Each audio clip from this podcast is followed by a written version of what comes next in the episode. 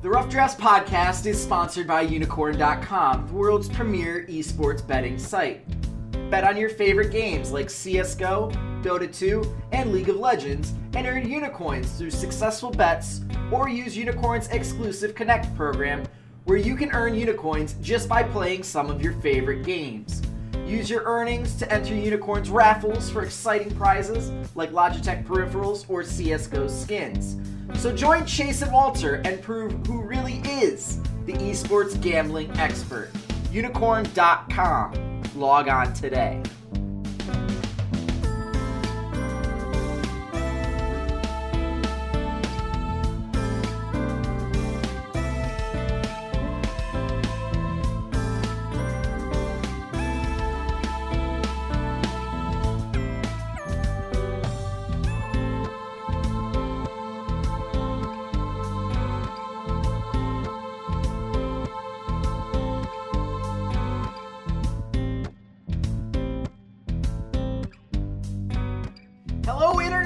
Welcome to a special edition of the Rough Drafts Podcast. Uh, it's it's post-L C S Finals. Europe's all done and gone. North America's all gone and done. Um, L M S is all gone and done. L, you know, L, everyone is all gone and done, but the L P L. Like, L P L, yeah. For some inexplicable reason, decided they had to go an extra week. Um, so they are now becoming the new Europe. That's, that's all I have to say about that. Uh, China is the new Europe. They just need their extra week in the spotlight, because why would you watch China when you could watch Korea? And why would you watch the L M S when you could watch Korea? So, and I know that last one just hit home with my co-host as he as he kind of nods his head in semi-agreement. Chase, the L M S apologist, RedShirtKing Wassenaar. Chase, how are you doing today? Walter, we're about to podcast on North America and Europe. If we want to take cheap shots at irrelevant regions, then we shouldn't be doing this podcast. So, sure, maybe Taiwan doesn't hold up to Korea, but nothing does. And I think that this week's matches, we've seen that this is just where these regions are right now. It, it feels like we've stagnated. And it doesn't necessarily mean that it's always going to be this way, but certainly... I, I think we both had hopes for where this particular week would go, and it just unfortunately fell a little bit flat.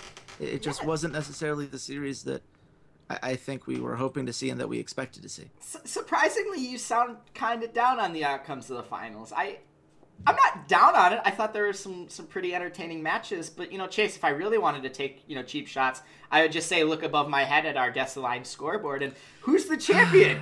Who won? Who made the finals week completely irrelevant of picks because he took care of business on day one and is your reigning guest line's champion? If I wanted to take a pot shot, like, I could do something like that, you know? But yeah, uh, it's good. Good thing you didn't do that. That would have been.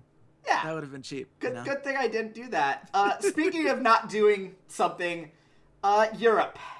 Yeah. So Europe, uh, everyone kind of posed a challenge to you at the beginning of the split, and they said, listen, there's one amazing superstar team in your region, but they suck at international events.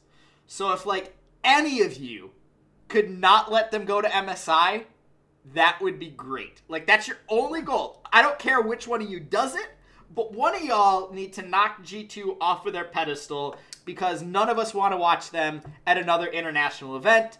Uh, and then we saw them at the I E M World Championships, and they got to the finals where they got absolutely massacred by the Flash Wolves of the L M S. Yeah. And then we're like, okay, guys, like, we get it. First half of the season, you're figuring everything out. It's all good. But seriously, like, one of y'all need to beat G two because watching them on the international stage makes us physically ill. And Europe was like, we got you, fam. And then uh, they went undefeated for four, uh, they, they didn't lose a series for four hundred days in Europe. And it took freaking Rocket to break that streak. And I think when that happened, all of us went, oh, my God, they're going to win Europe again. They're going to win Europe again. And uh, and they did. And I guess the only consolation prize is they also didn't get the M V P award. Uh, Trick did not get it this year, and probably what's the snub of the century when it comes to esports. Uh, it went to Vizicsacsi. So, Chase, yes, being so down and being the European expert on the show, what happened to Europe? Look, I, I, I want to make something clear. I, I don't want to be this negative Nancy who's like, oh yeah, everything sucks. It's very easy to get caught up in that negativity, right? If you've been on Twitter during live events, it's very easy to, that you see all of these analysts who are going, oh man, this is bad, this is wrong, this is stupid. And and to be fair, there were moments like that in this series. I think the Unicorns of Love in particular, uh, you look at Hillisang's positioning and you have a lot of question marks. And I think they're fair questions that deserve to be asked. However, there is also value in the fact that G two are the team that we thought they were. And that team is a strong team. Xpeke in game one was a monster on Gangplank. Absolutely loved everything about that performance. I loved the little pentagram he made with the barrels. He's earned a fandom from me basically for the rest of time. I love seeing players be, be willing to have those kind of showboat moments. It, it adds character to these matches. It adds a personality that I think G two is sorely lacking in to a certain extent. They've kind of been this mishmash of, well, we're willing to be the villains, but only so far because we really want to be liked. Like, no, do the pentagram, be the show-offs, make all the Unicorns of Love fans angry. I love it. Um, and I will say that the Unicorns of Love fans were great here. I loved seeing Romain get the entire crowd excited. He was really carrying a lot of those moments when it could have become a dull crowd and really keeping that energy going, keeping the momentum going. And Unicorns of Love fans are who we thought they were. They did a, you know, they're still as exciting and rambunctious as everything else. But at the end of the day, I, I have to look at this and say, is G two a substantially better team than the G two that lost at I E M this year, than the G two that struggled at Worlds, and the G two that really struggled at M S I? And I, I think the answer there is no. And I, I think we're at the point now where we've seen Unicorns of Love. They barely are able to take a map against G two historically. They have struggled mightily against G two. That matchup is just something that they've never been able to find advantages with because G two is smart enough to counter a lot of their rotations. They're able to see these tempo plays going and be there to stop it or to force fights that just make Unicorns of Love very uncomfortable, or, as was the case in this series quite a bit, disengage from the Unicorns of Love fights such that Unicorns of Love had to spend all of their resources, get very little out of it, and then G two could get the re-engage and kind of snowball from there. And Unicorns of Love just didn't have an answer to disengage comp. And, and that's worrying for Unicorns of Love. They're going to need to have a, a re-examination of what their system is trying to do, because clearly it's not enough to get them over that final hurdle. I think now that they have the money from Lagadier and everything else, maybe this is the time to invest in a larger support staff, get some more analysts in, get different types of analysts in to kind of refine particular parts of their playstyle and add more versatility to that. Bring back Diamond Prox as a coach. Like, yeah, I'm, yeah. Totally, I'm, to I'm totally all for it. This is, this is the weird thing to me, because after the death of, of Gambit, Mm-hmm. I kind of aligned myself with G two purely because of Ocelot. And then this season, I really aligned myself with the Unicorns of Love because despite everything that's happened, despite being a three-time L C S champions, three times in a row, three-peat, never happened before in either of the L C Ss, despite having probably the best player in Europe in Trick, maybe the best player in the West, Mm-hmm. it just feels like It felt like G two is so forced as a brand that no one actually cares about G two as a brand. Like, we, we had this conversation with Heck, and even after this, I'm just, I just, like, they did the whole Samurai thing, but at the end of the day, like, I didn't give a crap about G two Samurai being out there. I cared about Romain being in, like, this awesome unicorn getup with, like, body paint and all this. Like, at the end of the day, Unicorns of Love lost, and I still cared about Unicorns of Love more. Maybe it was the crowd, the fact that it was, you know, in Hamburg, which is kind of like, um, um, you know, kind of Unicorns of Love backyard. That's like their home turf. When you're, you're yeah. talking about Hamburg, Yo said that he's from Hamburg. Um, you know, very German kind of oriented organization. And I, I don't know, like, what, where does G two go from here? They've won Europe three times.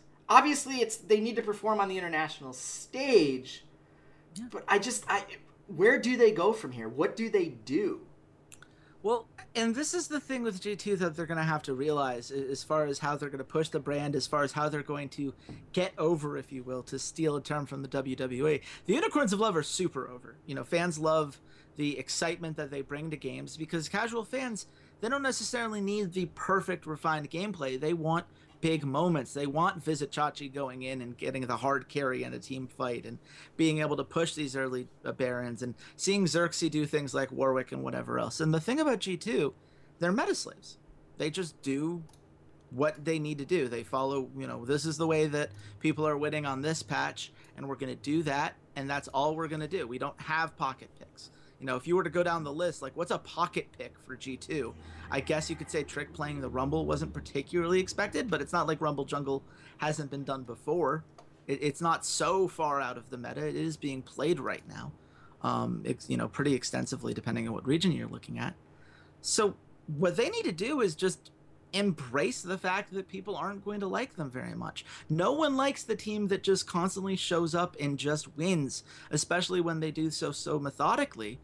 So be the bad guys. Be like, you know what? It's not our fault that no one's good enough to deal with us. I would love to see Perk show up with something like that. I would love to see Sven and Mithy come out and say, look, we're the best bot lane in the league, and at this point, we don't know who's close, and and sure, maybe Fnatic can say they're close, but let's see how Fnatic did when the pressure was on against us. Oh, right, we destroyed them in that series. Like, that's the kind of thing that we need to have them say and have them, you know, go out and kind of push forward, because the idea of, like, well, we're this team that just works really hard and we just win games because we work really hard, that's just not interesting. I... It's good for them, like, from a gameplay perspective. I, I don't want their system to change. I don't think that changing what's working is going to make sense. They're winning Europe for a reason. But I, I think that it's it's going to be very hard to command fandom from people when you're the team that just wins all the time and win, and doing so in a relatively boring manner. There's nothing particularly exciting about watching G two anymore, unless you just want to focus on Trick. And Trick is still as amazing as he was. He's still the M V P as far as I'm concerned. I think this is a uh, situation where it's kind of like when Karl Malone won the M V P over Michael Jordan. Yeah. You just we got tired of voting him in. That's fine. This wasn't his best split. You can arguably say it was the weakest split he's had in a couple areas, but he was still incredibly good, and that's going to give G two that playstyle that they're going to cling on to. So that's not going to change. So then your attitude about it needs to change. The way you present that needs to change. And I want to see more things like the video that we got when they got back from M S I last year, where they were making fun of, like, the We Are L C S video and trashing everybody's logos. I want to see that team, because that team is going to be fun to hate. That's going to inspire at least emotion, which is something that would be, in my opinion, good for the brand. But you know what? G two's brand is doing fine. They've got teams in other esports that are still very popular. So maybe they don't care. I I'm not particularly sure, but I'll put it this way. Mithy complaining about, well, we work hard, so like us, guys, that's not going to get them anywhere. No, have person... Like, that's the thing, is, like, a team like the Spurs can get away with having no personalities because they're, dec like, they're decades built, and the personality on that team is Popovich. Right. Like, maybe... Maybe that's G two's game here, is they're just not going to have personality with their players, and they're going to totally rely on, well...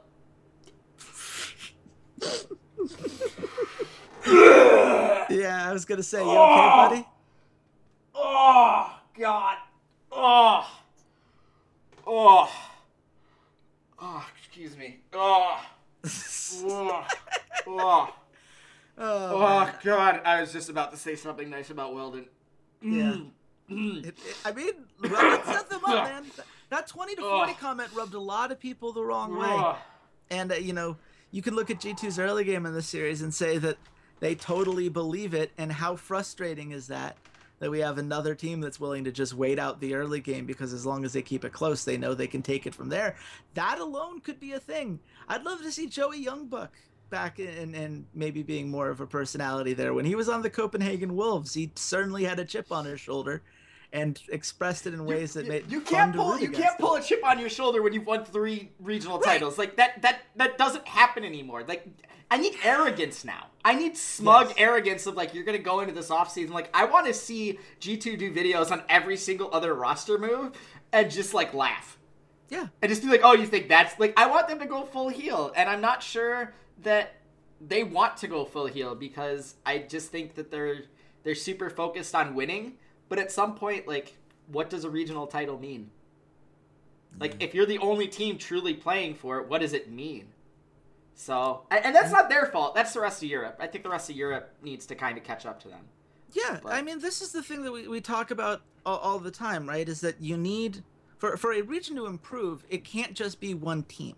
One team going to M S I and, and then being the top seed for Europe going to Worlds is not going to be enough to make the region as a whole better. You've got to have that second or third team that can really push this G two team to be better than they are. I don't know who's really challenging them behind their heels and forcing them to adapt and change the team that they are. They're, they haven't had that crisis of identity moment where some team has come in and countered what they have to do and made them say, hey, you have to find another way to win. You can't win this way. We are able to scout these things out. We're able to throw Trick off. We're able to do any of the things that have happened to them multiple times on the international stage. Until someone in Europe is able to do that and do so with at least a little bit of consistency, it doesn't have to win every series, but at least keep that close, at least keep G two honest.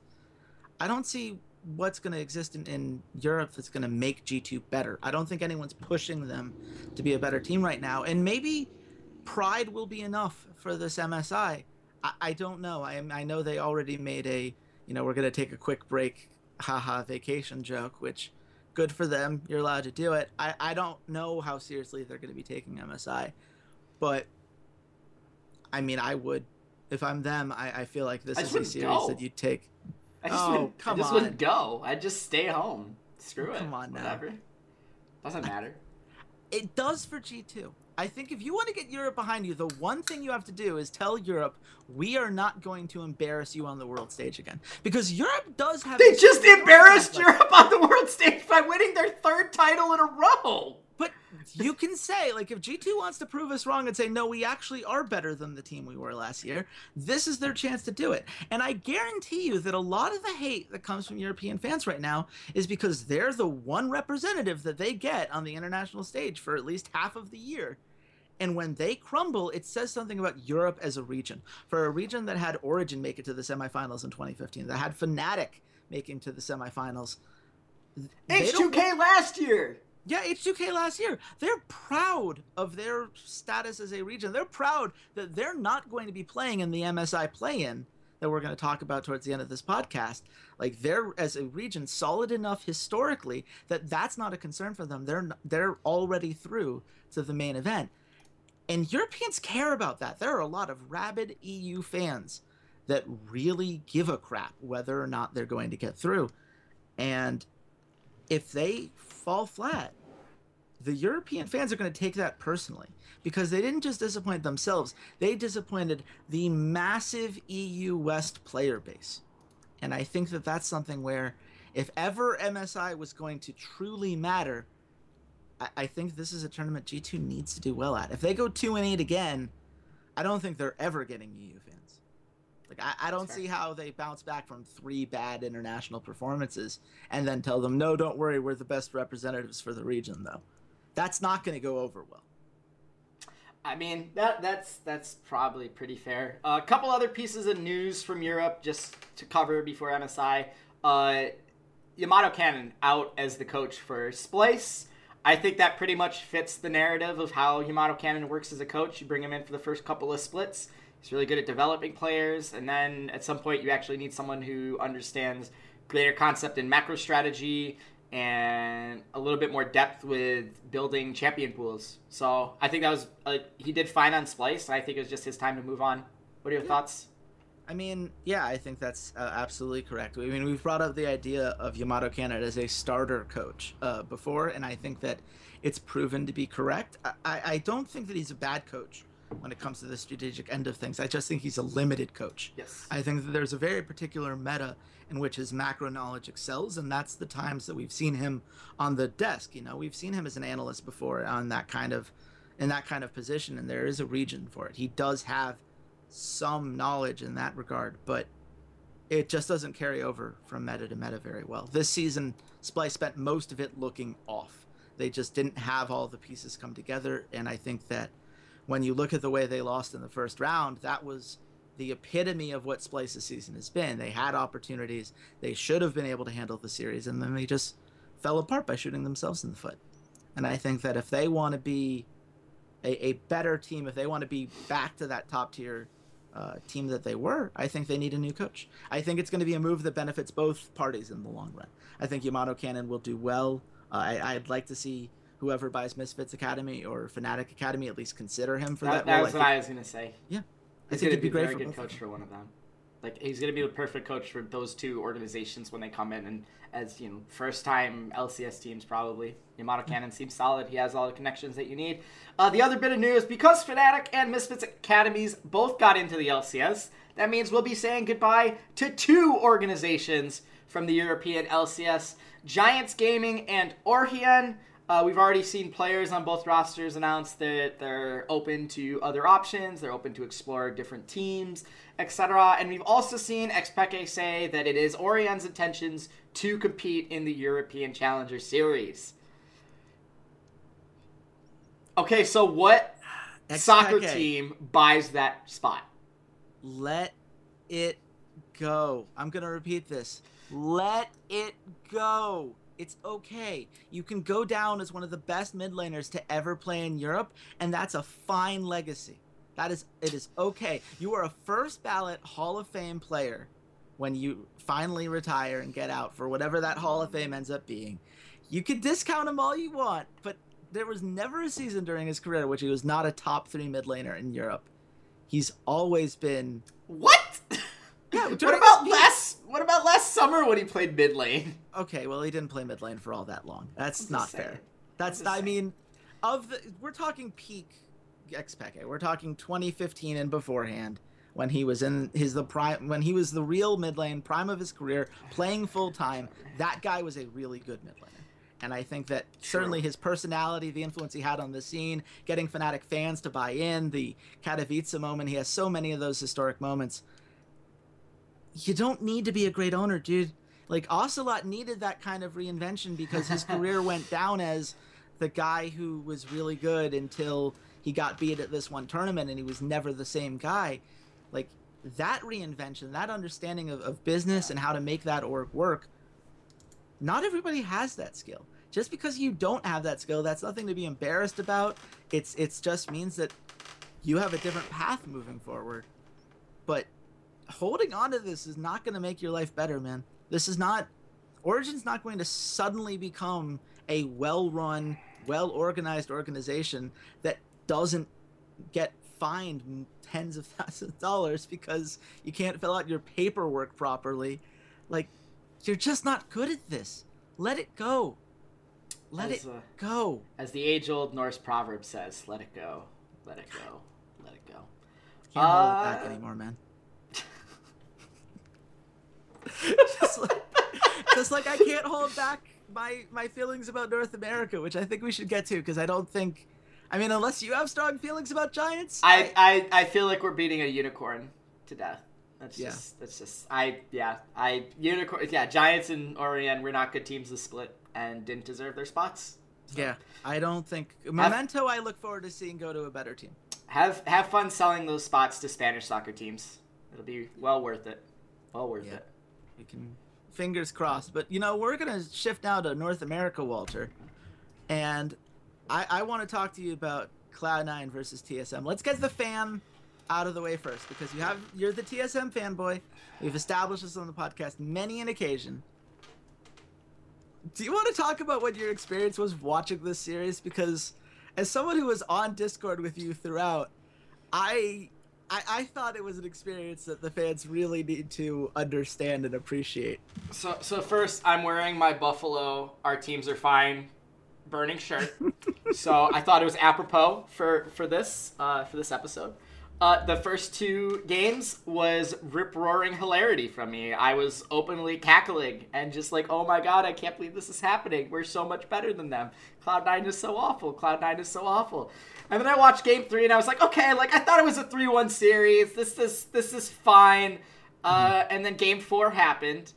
And um, we won games one and two in like an hour. Like combined, it was an hour. It was an hour of me just laughing my head off and like the happiest person on the planet. And games three and four just dragged on for frickin' ever. Uh, between the two of them, it was, it was like an hour forty. Uh, it was almost an hour and a half. And it was like an hour and a half of misery. of just me being absolutely miserable. Uh, and I'm very thankful that my fiance saved me uh, almost at the end of game four when she was like, listen, we really need to cook dinner.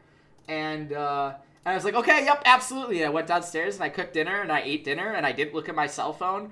And I went for a walk with my new puppy. And uh, I didn't do anything. And I was out staring across Lake Ontario. I was out on the pier with the puppy and my fiance. And I finally had the balls to look down at my phone. And I saw T S M one.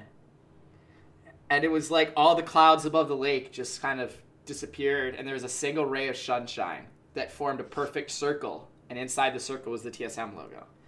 And, uh, and I just tweeted, nice. so uh and then I came home and I watched game five, and I'm really glad I didn't watch game five live, because um I probably would have needed a, def a defibrillator. Um yeah, I think that's fair. Both I I teams think... looked like shit, right? Can I be honest? Both teams looked horrendous. This was a really bad series. That was a re that was a really just I don't know if it was on purpose that both teams are just that bad in the early game that it's like, you need, it's just like, let's just get in the mud. Let's just play this just really grimy, gritty solo Q S game because we know the other team's really good at team fighting. Let's just try and like just change up the pace, and just, it was just so sloppy.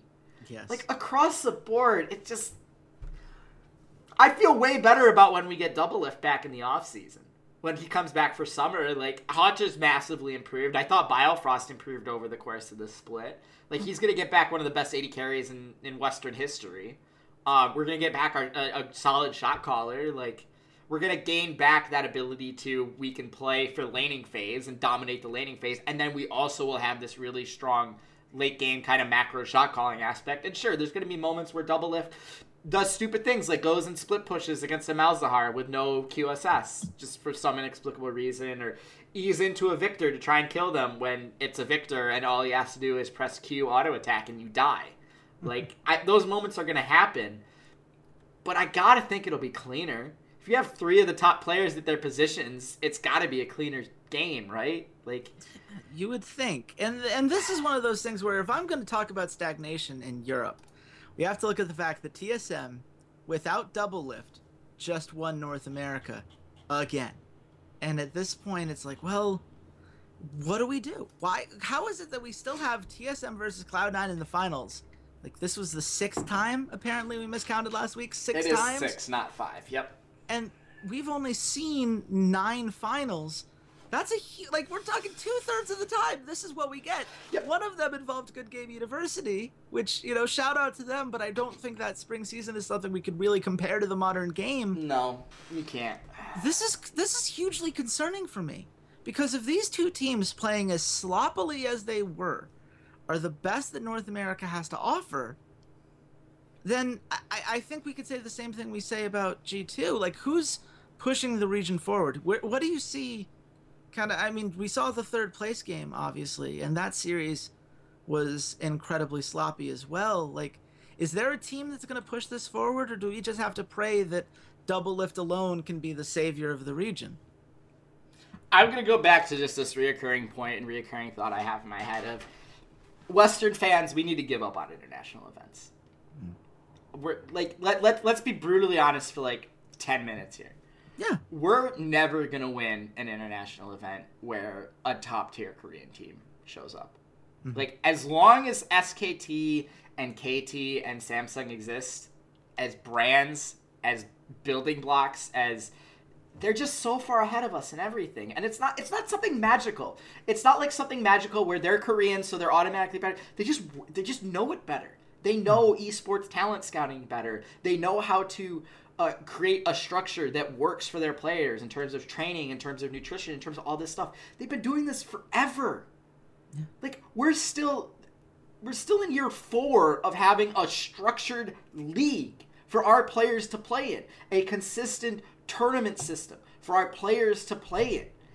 Like, they're decades ahead of us. They had Brood Wars. Yeah. Like, Europe Europe is a little different because they've had Counter-Strike for a long time, but they even weren't at, like, the level of, like, uh, of Korea where it's super strict, like, in gaming houses, practice schedules. Like, you hear Richard Lewis tell stories about the old, like, one point six days, and they're like, yeah, it's just, like, you know, playing like, you know, community center rugby where we go out, all go out for a pint before the game. We win our series, we go back to the pub and drink another pint. Like, that's not that's not playing a video game like professionally for for money like that. That's like, yeah, I play it in my off time because I enjoy it and there happens to be tournaments and I happen to make money at it. That's kind of like how I gamble.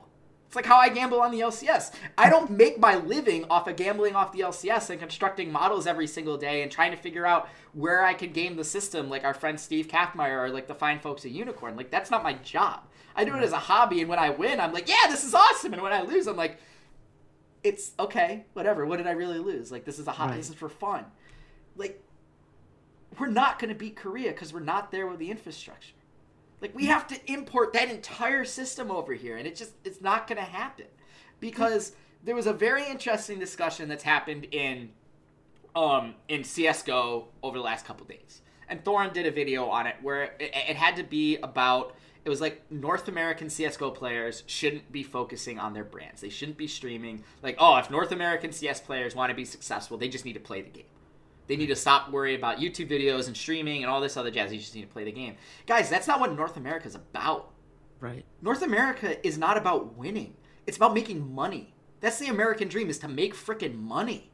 We want to be rich. Like, sure, having titles is awesome, but you want to know what's even better? Having a Lamborghini. Like, I can't drive, I can't drive a trophy out there and, like, pick up girls with a trophy. A trophy's mm. not going to do that. A freaking Lambo is. A I'm nice... pretty sure chicks dig Elo. At least that's what the internet tells me. Like, I, I don't even, I don't even want to make jokes about it. Like, let's be serious. All these guys are focused on branding, are focused on how do I make more money. And, like, winning a title is great, and that brings prestige in the region. But what's better is I can go stream for ten hours a day. Like, I'm a cutie pie. He stopped playing because he wanted to make money. Right. Uh, you look at Summit One, uh, One Summit over in C S G O. He's not gr- like he's. a good player. He's a really solid player and can probably hang with a lot of those professionals, but he makes a shit ton of money. And that's just North America. Look back way in season two. The greatest mistake in League of Legends history that has ever happened was Counter Logic Gaming going to Korea for the first season of O G N. That is the biggest mistake that has ever happened in League of Legends because they completely lost uh, lost North America to T S M. People will be like, oh, well, I'm still a C L G fan from back then. Yeah, does anybody else remember how long T S M just completely dominated the fan base? And if Cloud nine hadn't happened, which, jokes aside, probably would have been a second T S M team if Riot would have let it happen. Mm-hmm. Like, until Cloud nine happened and just won a bunch of titles, winning a bunch of titles didn't endear the Cloud nine team to fans. What endeared them was being friends, was being right. another group of streamers that they could watch, was seeing all the funny stuff, was listening to I'm uh, was listening to Meteos and Sneaky say, you know, thanks for subscribing, welcome to my butthole. Like, that's what yeah. build their fan base. Winning a title doesn't give you twenty thousand viewers on Twitch every single night. It being right. a brand and being a personality does. And I just think I just think North America needs to realize we're not very good at this whole esports thing, but we're really, really good at marketing and branding. And we need to just go all in on that. And that's just got to be what we do. Yeah. I mean, it goes back to the same point we were making about G two. Winning is not enough to be popular. Like, what do people love? Well, they love... They love T S M because they love Bjergsen as a personality. They love Wild Turtle as a guy that just fights all the time, and he'll flank in and be frontline on Ashe, and we'll joke about that being the most awesome thing we've ever seen, even though we know objectively that's a terrible play that should almost never happen. Like, we care about Jensen and Sneaky and, and all of these guys as individuals, and we watch their streams individually and, and kind of see those moments. And when people really want to see good play, well, they watch Faker stream or they watch Korea.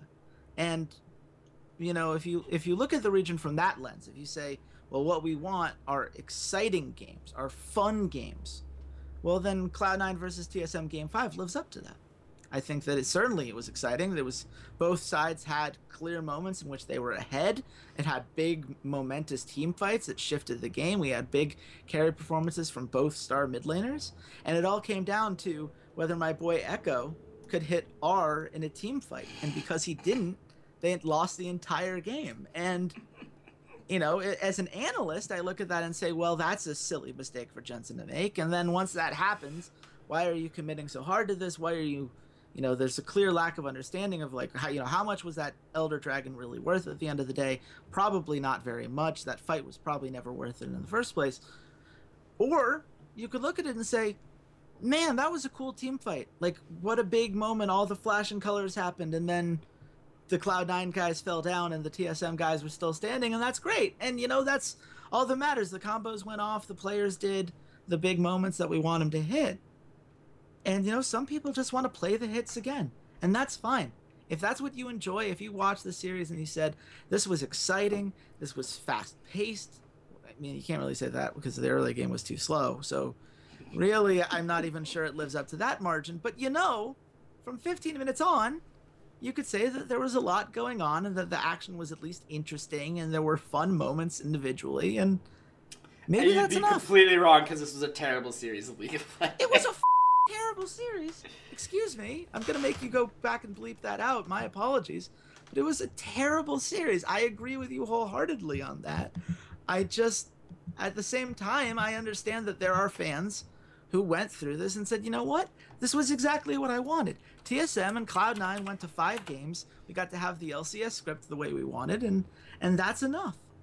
And if that's enough for you, then shout out to you. I'm glad that makes you happy. I'm glad you're able to get enjoyment out of this. But man, this was ugly. Man, this was just, from, from a person who was a fan of League of Legends more than an individual team, I, I don't know, man. I, I, I don't know where... I don't know where to stand on it, because it's certainly not the game and the style of play that I'm used to getting excited about and, and getting invested in. Um, I mean, where do you think we go from here competitively? Is there any... Do, we, do you believe... I mean, you make it sound like we should just ignore competitive entirely, go full-on personalities, but let's say... for whatever reason, T S M, at least they always say this in interviews, they care about doing well internationally. They care about having those moments. If they do care, and we do believe that, what's the next step? Is there a next step? I mean, they made that next step last summer, and they choked on the international stage. There was all this hype built up on them. There's all this discussion of they, they cut streaming. They stopped streaming. They did all these things to... you know, solely focus on just winning the game. And the problem is, like, you did it for one split. Korea's been doing it since season three. Like, you're so far behind in that regard. Like, I don't know what's next. I, I honestly don't. I have no faith in North America or Europe, honestly, for ever really being truly competitive at an international event. Um, Like, we look at how H two K got to the semifinals. They they got in a pretty solid group that, you know, the, the second spot was up for grabs. Anyone could have gotten out of that group in that second seed, and H two K did. And then they got paired up against an international wildcard team. Like, they got the luckiest draw in that quarterfinals that they possibly could have, and then they got curb stomped in Madison Square Garden, live in front of our faces. We saw the, the crucifixion of Forgiven on the international stage at the hands of Ruler. Like, we saw that happen live. We cannot yeah. unsee that. That still haunts my nightmares. We had the candlelight vigil with all our phones going yeah, in the background. Just... It was to the point where we were booing the rioter who was like, hey, no flash photography during the games. Like, I've never seen the flash photography person get booed before. Yeah. But the entire stadium was like, man, this is pointless, and the West sucks, and I hate everything about it. Like, there's just... It, it's tough, because you have the, the frustration of people who want the region to be good, and then you have the vast majority of teams and I'd say fans that don't care as long as the players that they like are doing well and are fun. Like, like I, I know I just with, with G two, it's just like, oh yeah, you know, it, you know, what does a regional title mean? But it's different. Europe just, to me, lacks the branding aspect that, that North America does. Like, other than Unicorns of Love, what teams in Europe have personality? Fnatic. H two K to a certain extent. Fnatic, H two K, H two K and Unicorns Love, super huge, like, branding personality aspects where you want to, you're invested in that team. Right. But, like, Fnatic is just because they've been around forever. You're not invested in that team because of their personalities or anything. They're very muted in terms of what their personalities are, other than Soaz. But even Soaz, this split was quiet. Like, yeah, he well, didn't Soaz do anything crazy this split. Yeah, I mean, Soaz and Caps have a personality. It's just that, that personality is, is kind of being an asshole. Like, you, so, like you brought it up. G two, you have Mithy going out there begging people to like them because they work really hard. Like, you don't have that in North America. North yeah. America, people are going to care about T S M. People are going to care about Cloud nine. People are going to care about uh, about C L G. You have FlyQuest. Everyone cared about them just because it's High. Like, right. High has a personality that it, he's a very charismatic person. Yeah, Digna, you know, over in Dignitas, they did a lot of stuff with the, the seventy-sixers to try and build out those players, especially Someday. Get to know who Someday is. He does a lot of streaming, a lot of interviews, like all that kind of stuff. Like, that's what N A focuses on, is they're like, we're going to do all this branding stuff. We want to make you care about our team. We want to build a personality that you... you're invested in. Team Liquid did a freaking reality T V show where they did an hour and a half long documentary about their like terrible season from hell, yeah. like to, to introduce you to the team, to be like, this is what happens going on behind the scenes. And sure, it was, it was definitely shot in a way to make you think and feel certain ways. But like, I don't see Europe doing that. I don't see Korea doing that. I don't see China doing any of that. Like, North America at its core is one hundred percent about the branding, about making you care about the organization and the players inside that organization, and making you want to buy t-shirts, and making you want to buy jerseys, and making you want to do all that stuff. And I don't see another region on the planet that cares about that. I don't see another region on the planet that really makes you want to, from, in terms of English, in terms of English yeah. audience. I think I, L P L I and L C K do that to their audiences. I don't care. I'm not one of those audiences. I am an English-speaking audience, so I care about North America and Europe. And I don't, but I don't see L C K, like, we had this entire thing where the, the Tigers were like, oh yeah, we're going to build up this like worldwide kind of branding aspect and, and, you know, pitch to an English-speaking audience. And during Worlds, they had like an English Twitter and all this other stuff. And then the team blew up, and look at all those plans. They miraculously disappeared. Rock's Tigers did not try to expand into the English-speaking market. It all disappeared. Like, huh, it's weird how that happens. Yeah, but, well, I mean, and to be fair, like, if you're not a local region, well, the only way that you're going to get the West to care about you is if you're really good. And if you're really good, then you don't nearly have to put what, in the same level of effort. But what team gets their name chanted no matter where the hell you are? Well, S K T. No. T S M. No, don't bullshit me here. It's I, T S M. You go yeah, to ra you I go to a random about... live event in Turkey, and they'll be chanting T S M as a meme. That's true. Like, it happens. You have two random international wildcard teams playing on a stage, and you get T S M being chanted. Like, that's the power that North America has right there, is that we can make people around the world care about our brands, and they don't have to win. T S M hasn't won a, champion, a world championship. Cloud nine hasn't won a world championship. High hasn't won a world championship. And you have people that love High or hate High or are going to threaten to kill him because he made some comment about some well, a K-pop band video game. I don't know what it was, but he had like an article written about him where it was like he badmouthed something, and the entire Korean population was like, traitor! And like everybody had an opinion about him. Like, Europe, you don't have an opinion about all these teams. That's what Heck and I talked about. So I think North America just needs to double down and go, we're not going to win any international events, so let us put a jersey in the hand of every player. Like, that should be North America as a region's goal, is that every single person in North America that plays League of Legends should own one of those teams' jerseys. Like, that is the, the challenge that I'm issuing to the L C S teams in North America. Put a jersey in the hand of every single child in North America. N A L C S twenty twenty. Yes. Yes. Yes, indeed. I, I think that's fair. I, I think at some point you have to recognize that even if you did want to go all in the way that T S M did last summer, the rest of the region has to be willing to go all in with you. You need scrim partners who are willing to practice as hard as you are. You need players. Everybody needs to be able to buy in and convince themselves that, yes, this is the number one, best, most important thing. And I think you made the argument, and I agree with it, that I don't think winning an international event is going to be the best thing for the region. I, th I think that the best thing for the region is for this regional play to continue to bring people in. Say what you will about the quality of the game. A lot of people were watching.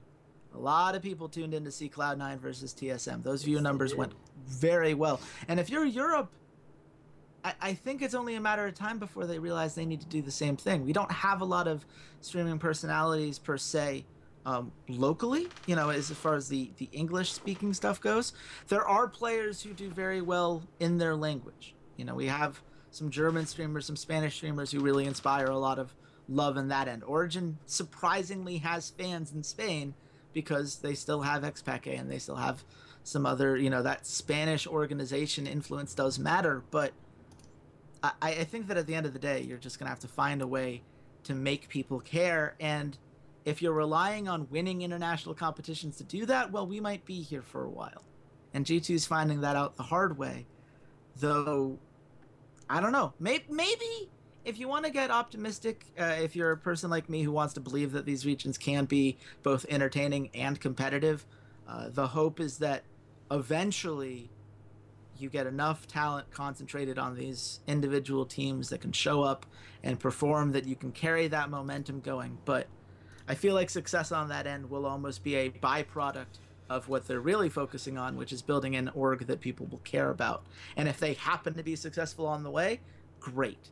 But if they're not, T S M's still going to be T S M, and that's never going to be a bad thing for them.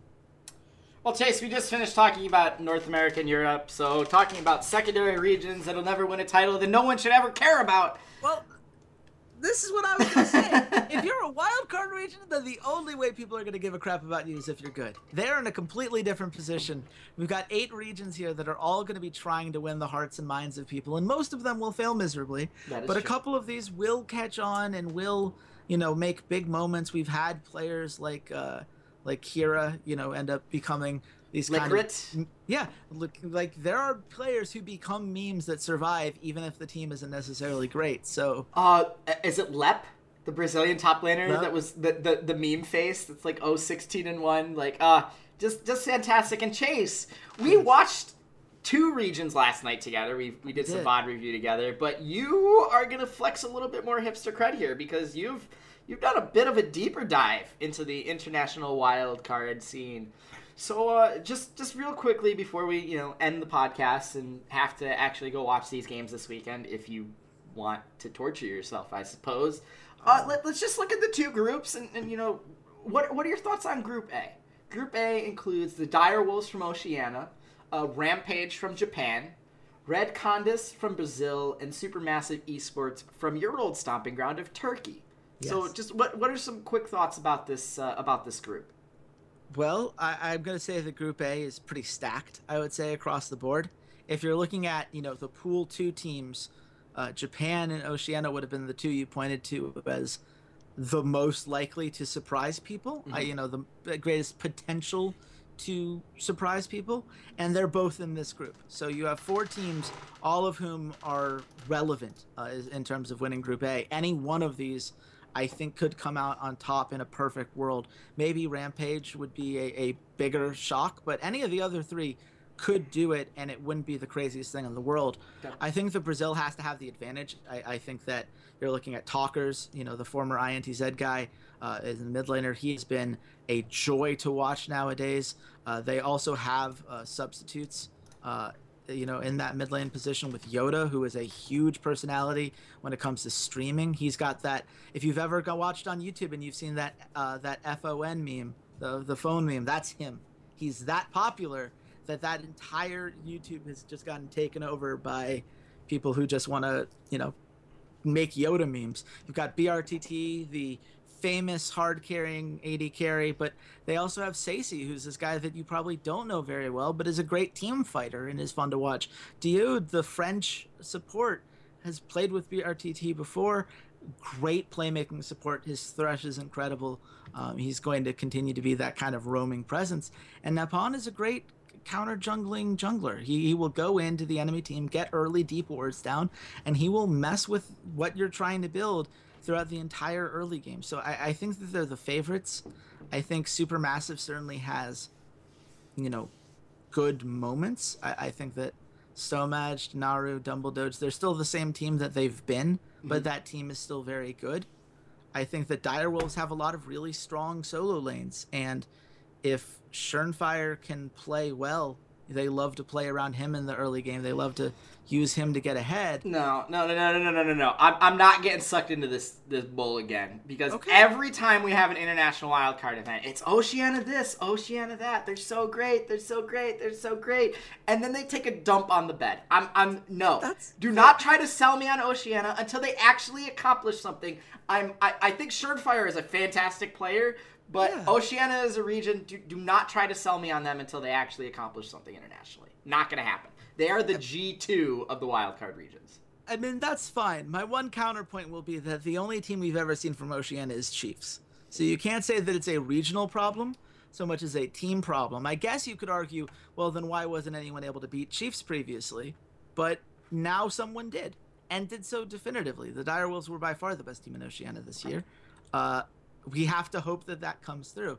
If they fumble again, well then, you know, Oceania is who we were afraid they would be. But certainly, I, I think that all of these teams have strengths to them. I think that Brazil takes it ultimately, but I think that it's definitely uh, the top of the table. Three of those four teams are going to be very competitive against each other. And I just feel bad for Rampage, because if they were in Group B, I feel like they'd have a much better chance to finally surprise some people. Japan has been getting a little bit better every split, and it's just unfortunate that we're not gonna likely see a chance for them to show that off. Who do you, who do you think wins Group A? I go Red Cannons. Red I Cannon? think Brazil's really good, and I think that they look like the most complete team right now. I think Brazil could walk into the in North American scene, for instance, and be a playoff team and be a, a, an interesting dark horse. I, I, I don't think they'd be a favorite, obviously. I think we're at the point now where we realize that even with the massive fan base that they have and the, the just the large player base, uh, they haven't proven that they can consistently be that top-tier style team when you know, at that level, but they're still very good, and I think this is the smartest team we've seen from Brazil in a while, so I'm looking forward to seeing them perform. I think they're going to take it. Okay. Okay. Fair enough. Uh, we'll move on to Group B, which you said seems to be the much weaker of the of the two groups. Uh, they have Isurus Gaming uh, from Latin America South, Leon Gaming from Latin America North, uh, Marines Esports from the Southeast Asia region, and Virtus Pro from C I S.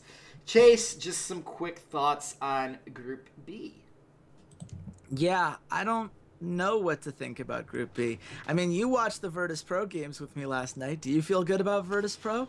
I mean, I don't, I don't, I don't feel great about Virtus Pro, but at the same time, like, it's Russia. Like, it was just a blood. Like, we thought that the T S M Cloud nine games were sloppy and bloodbastic. Like, that was kind of V P versus Vivektis. Was it was a very like kind of brutal. Let's try and kill people as much as we can style of play. But that's just Russia for you.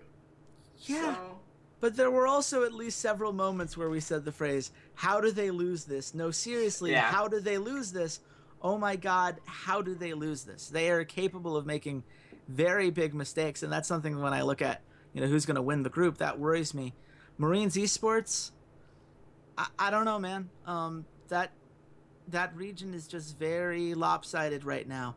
Uh, they won uh, their games in a combined sixty minutes. That's right, it was a three-game series of, of a best-of-five in which they won by thirty minutes, twenty-two minutes, and then eighteen minutes. It's absurd.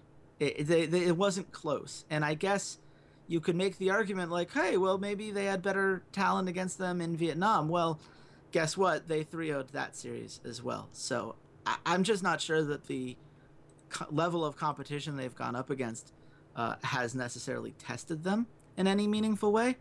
Uh, Isurus Gaming, they, they like to fight a lot.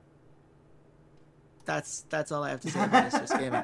There, there's not really any uh, cohesion strategy to it. You know, it's it's very much they like to fight a lot, and most of the time in their region they're good enough that they can get away with it. But I'm not sure I, I feel as strongly that they're going to be able to do so here. And then Leon Gaming is really the the dark horse here, right? They they went six and one in the group stage last split, which was absolutely shocking. We hadn't seen anyone from Latin America North perform even close to that level before, but the split before that, they were one and six. So which which team are they? I don't know. I, I think that they certainly have the potential to surprise things. White Lotus is still really good at the A D carry position. He's still really fun to watch. Genthix is still a playmaker. Um, I'm just not sure whether it's going to come together as a whole. It's, it's another region where I'm not sure I trust the quality of opponent that they've had to go up against so far. It was pretty lopsided, uh, both of the series that they played. So we'll see. So, so which which team gets fed to fed to Flash Wolves then? I don't know, man. Like, it's it's really just... Gun like, to your head. Pick one of the four. Come on. Marines Esports. G P L's done it before. They're a, a solid region. I, I think that maybe it's just that they have this one super good team, and they're just going to... They're just going to keep on doing things. They, out of the four, I, I think they're the ones I have the least number of macro questions about.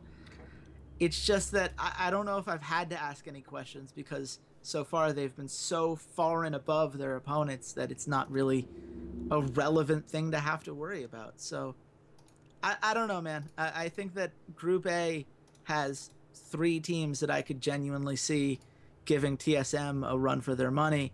And I'm not sure any of the teams from Group B could do the same. So it's just kind of unfortunate that this is how it broke down, but it means that we have very interesting groups, right? Group A is going to have a lot of talented teams.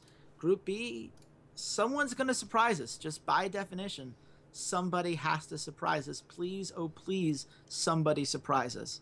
I ain't too proud to beg. Uh, it's not surprising that I'll select Virtus Pro because they have one Ukrainian player on their roster. Yeah. Fair. That's why. Go Paranoia. Make me proud. That, that is as good a reason as anything else when it comes to Group B. That's very fair. Well, I, I hope we made you guys proud because uh, I certainly was not proud of our gambling during the finals week. Uh, we, we got one out of six of our bets correct, and that was the five maps uh, for T S M over Cloud nine. I don't want to look at the final numbers because I don't care. All that matters is uh, it's over with, and we don't have to gamble on favorites anymore. Listen, after the regular season, we talked about this in Europe, that Europe just didn't have underdogs win, and it was something like eleven times an underdog won. Six of them were Rocket on their crazy run, and two of them were H two K, or were Unicorns of Love over H two K. Europe was yeah. really hard to gamble in. So we ended in the negative there. I don't remember by how much, but we ended in the negative there. Enough. Um, we were in the negative enough. And, and in North America, we ended up in the positive. I'm, I'm like ninety-nine percent sure we ended up in the positive. So uh, we we will go back into the L C S in the summer, and we will hopefully have learned from how our spring went, and uh, maybe we just got to gamble on more favorites. Maybe maybe that's just what it's got to be, is more favorites in Europe, because that was that was pretty definitive uh, how how terrible gambling was in Europe. Yeah, yeah. It was. Uh, it's a thing. I mean, honestly, at some point you just have to recognize that. Uh, there are tiers of teams for a reason. The good news is we're going to have fresh blood at least. I don't know where Misfits Academy and Fnatic Academy are going to land, mostly because I don't know which of those players are going to still be around and which ones will get moved up to their main rosters yeah. before they have to sell the spot. Yeah. Uh, Kickus, I believe, should move up to Fnatic. He has already tweeted out that he is entertaining offers, so... Huh. Him and Clyde. Um. Just, just gotta say. Okay, Fnatic. Sure. Fine. Okay. Whatever. I don't even care. I don't even care. I don't even. I don't even care. I don't even know. You have. You just have this this love for Kickus that you want him on Fnatic's main roster, and uh, he hard carried throughout that entire playoffs. He's really good. What are you? What do you mean a weird fixation? I just watched I mean, him play. He's I mean, a really good top laner. I mean, he's so yeah, yeah, consistent you know, as hell. Yeah, but I don't. You don't want him on Fnatic. You want him on some other team where he'll be super successful, and you know. Yeah. I like him on Fnatic. I think he'd be a fine fit for what they're doing. I, whatever, fine. Yeah, sure. Go to somewhere else, Kickus. Please, please be in the L C S again. I miss you. I miss watching you. I miss seeing your weird picks. I miss seeing you carry games on a stage that matters. Like, please. Please.